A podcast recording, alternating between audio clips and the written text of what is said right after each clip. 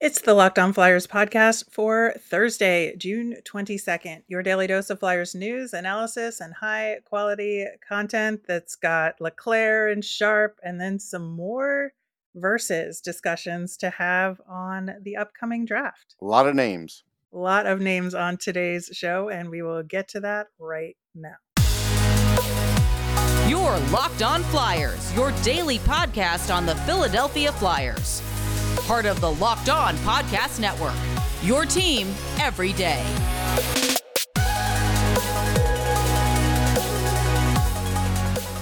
Hey there, thanks for making Locked On Flyers your first listen every day. I am Rachel Donner. You can find me on Twitter at rmiriam. I'm here as always with Russ Cohen, who's on Twitter at Sportsology. Download the Game Time app, create an account, and use the code Locked On NHL for $20 off your first purchase. You can subscribe or follow us for free on YouTube. We're now on the Sirius XM app. Anywhere you listen to podcasts, you will get our latest episode as soon as it's available here on the Locked On Podcast Network, your team every day. Russ, uh, we had an introductory press conference for John LeClair and Patrick Sharp uh, yesterday, and I thought it was really interesting. There were some similarities and there were some differences between the two but i i think as far as the similarities uh i think they they do take very seriously the idea of a flyers culture and wanting to make sure that there is an established culture that you know torts kind of started that but torts isn't you know flyers culture no. through and through right he has his own idea of what that is but i think adding what LeClair and and patrick sharp bring to the table in terms of that culture i, I think is is you know, really what they were emphasizing the most. Yeah, there's definite value there. I mean, they remember what things were about.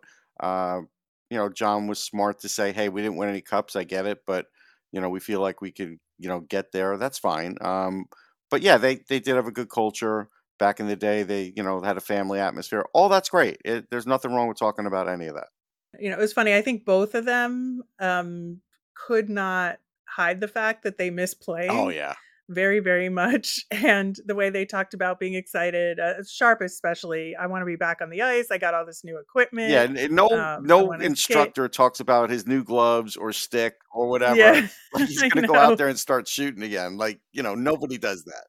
It was so funny but you know leclair was the same way i think that they just both like being out on the ice and if the way they can do it now is you know helping younger guys develop uh, you know, more power to him. I just thought it was like very clear in a in an amusing. It was. It was amusing. I, I look. I get it. Like these guys, it's in their blood. Like they can't get away from it. I, I understand that. Some of them can walk away. Like there are some players in sports.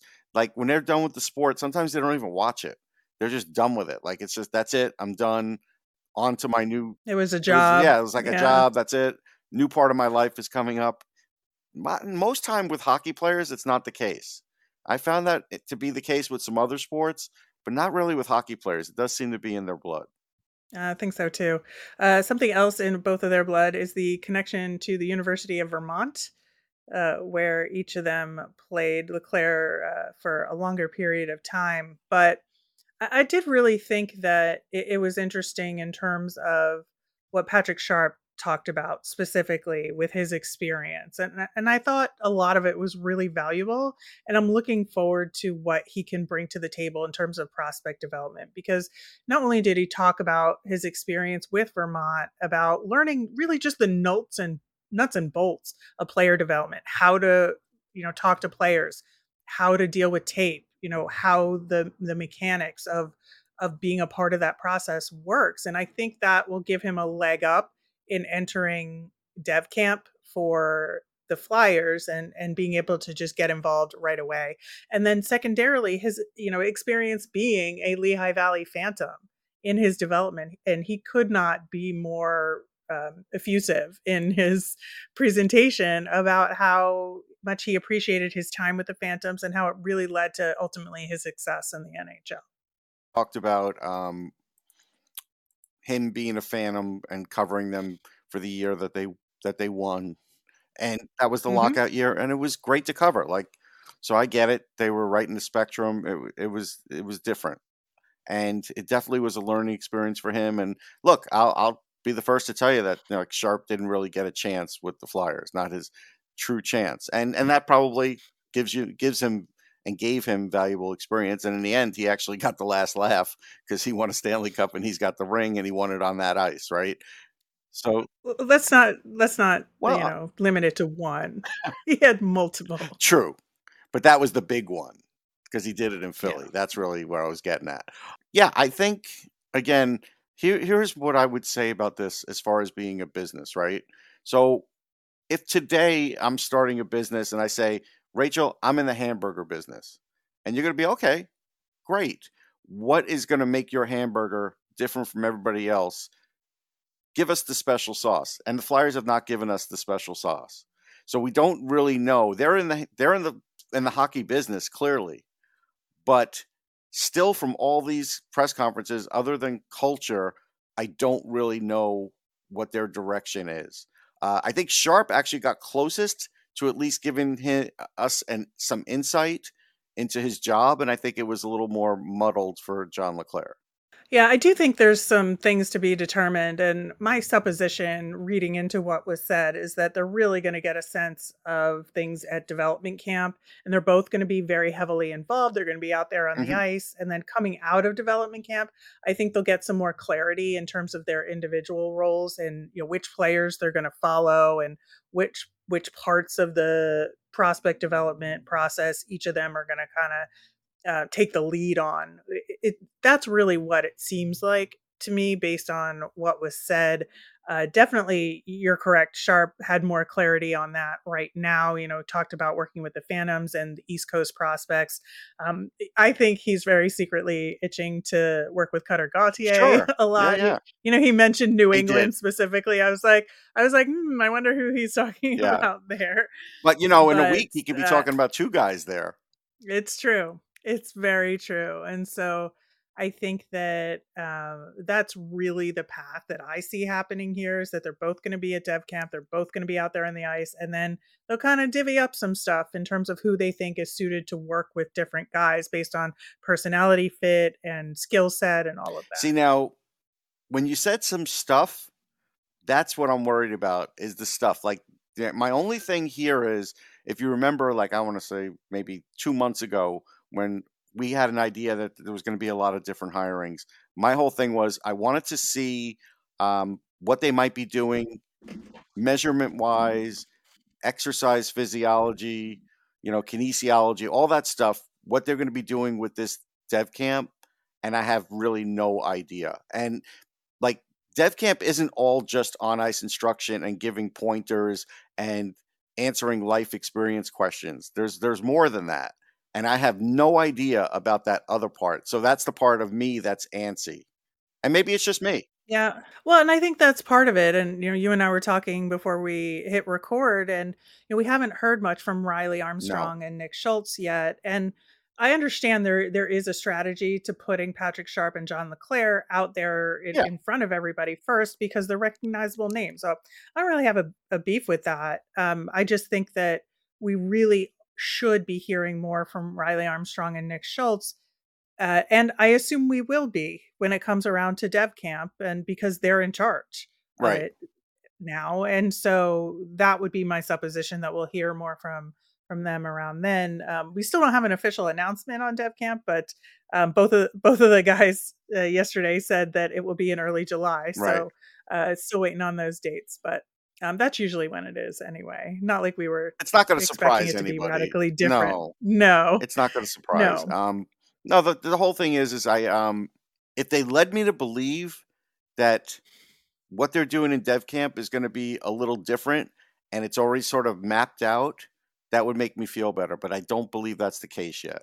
Yeah, I mean, we just don't know. Right. That's the thing. We don't know either way. Right. Um, but again, just hoping to hear from Riley Armstrong. I think moving forward, yes. uh, just more more specifically and and then you know how john leclair and patrick sharp can support those efforts will be very important.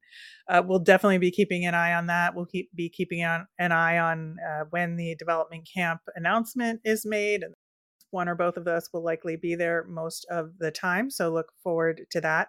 In the meantime, we do have the upcoming draft to continue covering, and we're going to look at some versus uh, tough choices that the Flyers could be making at 22nd overall coming up next. Buying tickets to your favorite events shouldn't be stressful. Game Time is the fast and easy way to buy tickets for all the sports, music, comedy, and theater near you. With killer deals on last minute tickets and their best price guarantee, you can stop stressing over the tickets and start getting hyped for the fun you'll have. My favorite part of the Game Time app, it's great for getting notified about those last minute tickets and flash deals. Plus, you can get that all important view from your seats, which is so important for me. The game time guarantee means you'll always get the best price. If you find tickets in the same section and row for less, game time will credit you 110% of the difference. Also, tickets are sent directly to your phone, so you'll never have to dig through your email. Snag the tickets without the stress with game time. Download the Game Time app, create an account, and use the code Locked On NHL for $20 off your first purchase. Terms apply. Again, create an account and redeem the code Locked On NHL for $20 off. Last minute tickets, lowest price guaranteed. We will be uh, continuing our draft coverage going into uh, next week for sure. Tomorrow, we're going to talk about the mock draft that is finally out right now. At least the top 10 picks of the draft is out. So you can see who we picked uh, over on the Locked On NHL feed. In the meantime, uh, we want to look at a tough choice the Flyers could be making at 22nd overall and looking at Reilly Heidt and Brayden Yager. Now, we've talked about Brayden Yager on the show mm-hmm. before. We have not talked about Reilly Heidt.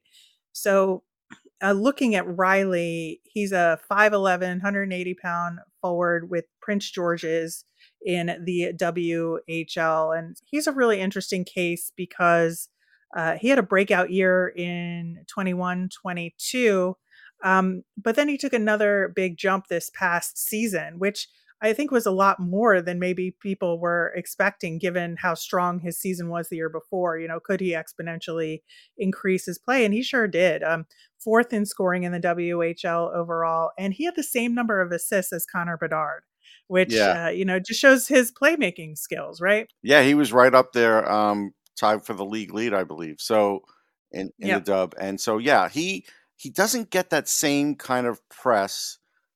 I think it's because of the height situation. No, no pun intended.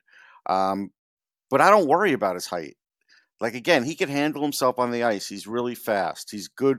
Two on when he's in a two on one situation, he's very decisive. He's got a great wrist shot, very fast wrist shot, like a quick release. Uh, good passer. He's a give and go guy, so he's creative. Solid passer on the power play. That's he can you know rack up those power play assists. Uh, pro one timer, like he's dangerous around the net. Doesn't matter his size; it matters about his hands and his and his quick release on his shot. So you know these are the things. Now, when asked um, when I asked him about did he speak to you know Flyers, Rangers, Islanders, he said Rangers, Islanders. So I deduced from that that he didn't speak to the Flyers. Doesn't mean they don't want him, but I throw that out there because um, maybe they're going to have him lower on their board and they you know they're telling us that they're going to go bpa and they're going to go by their board. So i don't know if heidt will be here on their board but what i'm saying is if, if anybody from the flyers listens to this show i think he should be. That's that's what i'm saying. And it's possible they interviewed him during the year but they didn't talk to him then yeah, I think your point about his being effective on the power play is a really important one and and net front because yep. Flyers again, you know, really need to reload the tank on on that front. And um, having multiple people that can do it is never a bad thing because uh, you do have multiple power play units out there. Uh, right now, he's kind of ranked uh, 13 to 36, so like mid to to late first round mm-hmm. is really kind of where most people have him. And that's, you know, right at 22. So yeah. he could be there and it would definitely be a good pick at 22 for the Flyers. Um, you know, in, in looking at his play, it's really his defensive side of, of his play that people are most concerned about.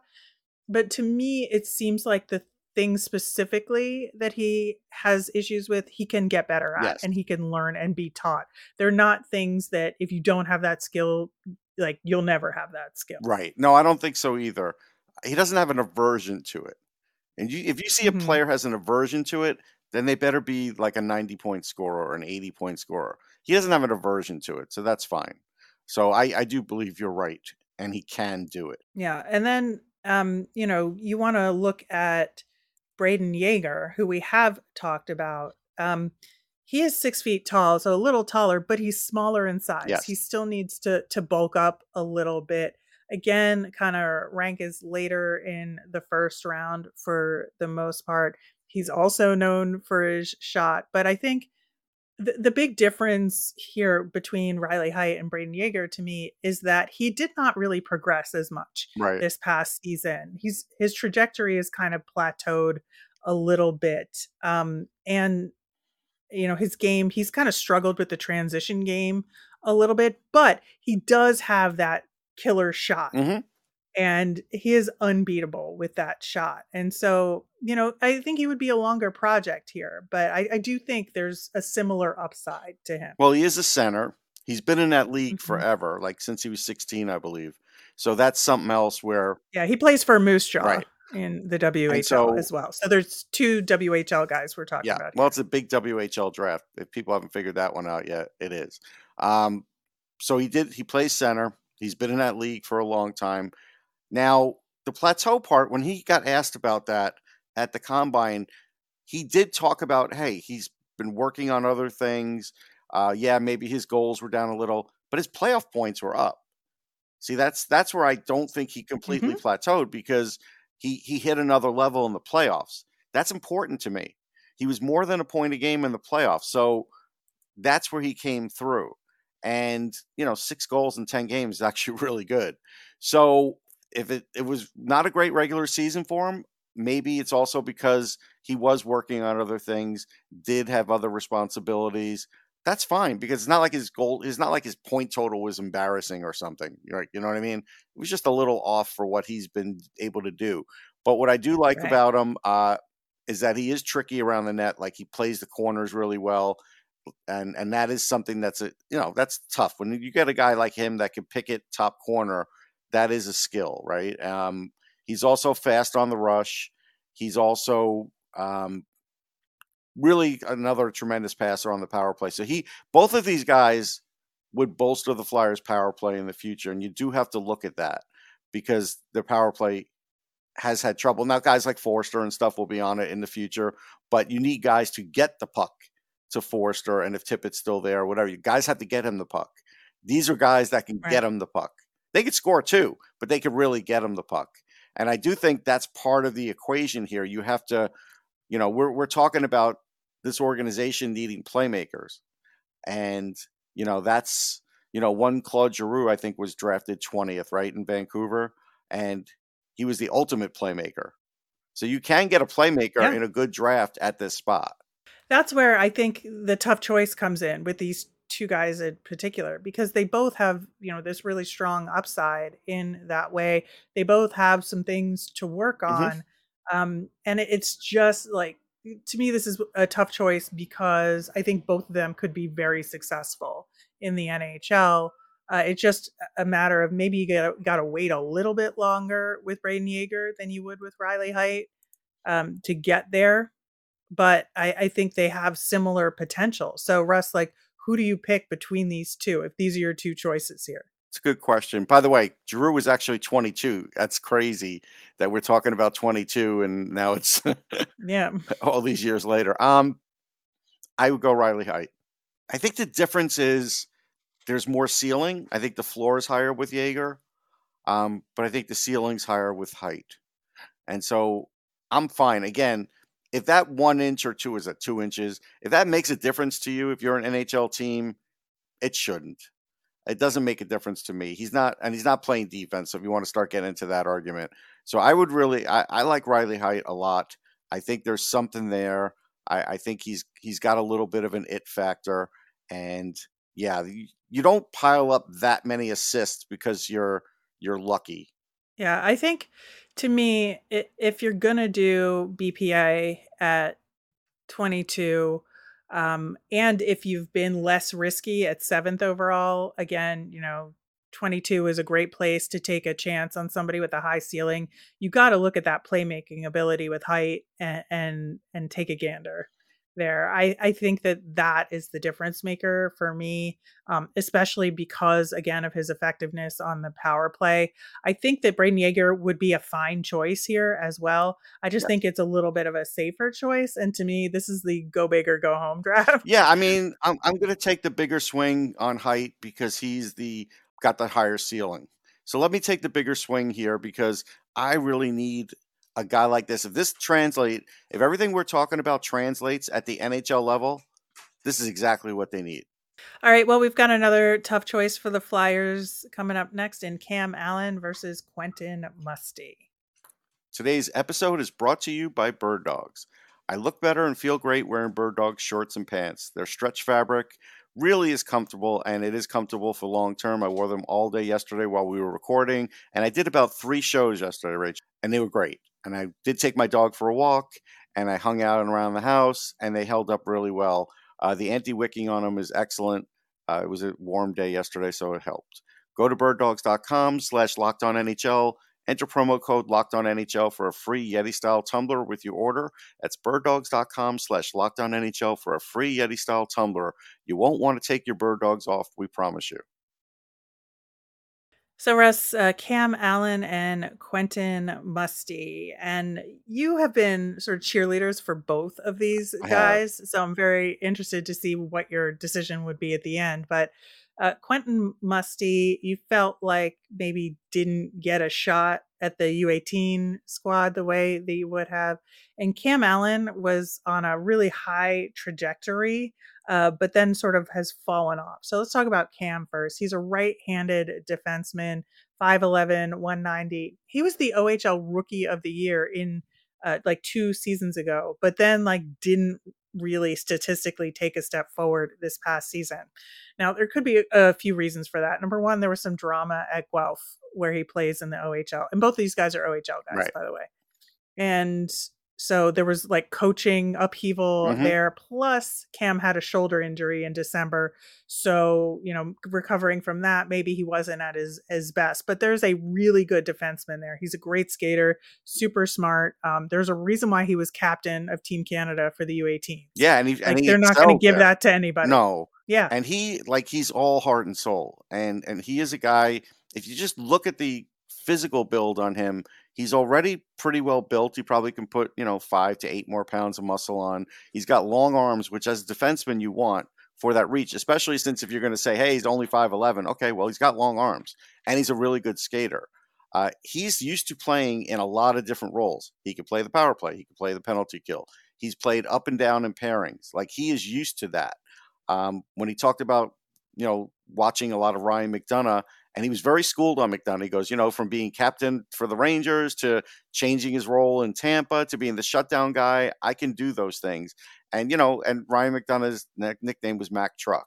And so I said, "Is that really you on the ice?" You know, I, I put it to him a bit, and he said, "Yeah, yeah, I am that guy and can be that guy." And the Flyers did speak to him, and I don't think the Flyers spoke to him because they felt like they can get him in the third round. I just don't think he'll be there in the third round. I know some some people have him ranked around 90 or whatever. But it, my gut feeling is, even though this isn't a draft for top pairing defensemen, it's still a, a good draft for depth defensemen. A lot of different roles for defensemen. And so I think once a run starts on them, if a team needs defense, I think his name's going to come up pretty quick. And I think that's the thing. So I would not be against this pick at 22 because I feel like plays the right side. So again, maybe he's the, the next guy that gets York back to his normal side. Uh, doesn't care if he's playing on the third pairing, doesn't care if he's playing on the first pairing. He might be your shutdown guy. He might be your everything guy. Like, they don't really have anybody like that. Yeah, I, I, think you know. Again, you know, we're talking about filling in gaps in the system, yes, and and in the prospect pool for the Flyers here. This is a great chance to do that with a guy like Cam Allen. I think there would be a lot of consternation about it simply because he's ranked mostly, you know, mid late second round, if you look at it. But I think that's partially because of his statistical, yeah. you know, plateau yeah. that, or or he actually went down in his mm-hmm. numbers in in the regular season for Guelph. But again, that team was in upheaval uh, th- and not great this past year. So I think there there's something to to that. I thought he did play well in U18s. Uh, he had four assists there in seven games. Again, he's not going to have like a huge offensive output on a team like that. Um, I think that he played his role well for Team Canada there, and again was the captain. So I, I think that this would this would be a huge swing. I think just from a perception standpoint in the 22nd pick spot, just because people have ranked him a lot lower. Yeah, I, am not so concerned about the rankings. Look, maybe someone will play this video back in four years and I'll be wrong. I've been wrong. I've been right. Like that's part of this game. But like, and I'm not comparing the players, but as an example, if we look at Zach Whitecloud, who was never drafted, how's his career gone? Mm-hmm. Like, you know what I mm-hmm. mean? He was never drafted. So that's why I say I, I don't mind them. If you call this taking a chance, that's fine. I don't think anybody's going to argue that this guy can't play the position. He can play the position. Maybe your argument is how many points is he going to give me? But maybe their argument is we don't even care about the points. We need a shutdown guy. He's going to be our shutdown guy. Yeah, I, think so. And then you look at Quentin Musty, right? Mm-hmm. American. He's 6'2, 190. So that's, you know, very Flyers like. Um, but he is also on the younger side. So he yes. doesn't turn 18 until July. So the room for his development, I think, is increased. You have a little bit more leeway with him in terms of taking the time he needs. Um, with Sudbury, he had a huge jump in his stats yes. from the previous year to this past year, went from 31 points overall to 78 in a similar number of games. That is massive. Um, plus, I think more importantly, he went from a negative 21 to a plus 16. I mean, that if that does not show progress, I don't know what. Does. No, and he talked about paying attention to that side of his game. Um, he was in the U.S. program for a while. I think because he was in the Canadian hockey, you know, he's playing for Sudbury mm-hmm. in the mm-hmm. OHL. Uh, I do think it's points against him in the U.S. system, and it's hard to get those guys on the team. We've seen that. His numbers are, you know, undeniable. At that level, he's able to get behind the defense and have occasional two on ones, but he's working on his on his skating because he knows, hey, it might be really good at that level, but it has to keep getting good at every level. So I'm not worried about that. I think that will come along. I just think Musty uh, just sort of like gets forgotten about in some of these you know mocks and, and everything else. I think I think they um, the scouts know him, and I think that you know right around where Buffalo's picking from 13 on, you know his name will start to get mentioned at some point, whether it's you know Buffalo that takes him or or if he drops to the Flyers. But he's a guy that if he is on the board, you have to seriously consider. Now again, if the Flyers are going strictly on the board, then you take him. But you also have to consider how many other six-two guys playing similar positions you have in the organization too.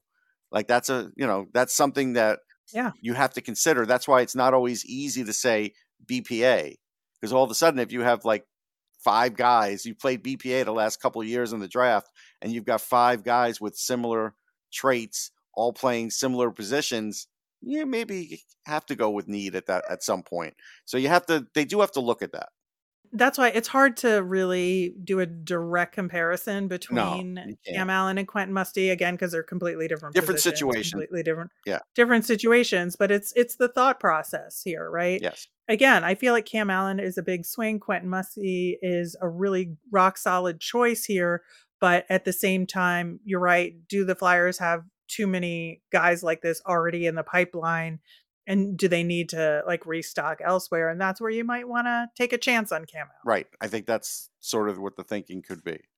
Yeah so so then who's your pick? My pick well if musty's there i'm going to take musty because i i think you're getting tremendous value but if musty's not there i'll mm-hmm. take cam allen i'll say it like that all right. I think that is a fair way to put it.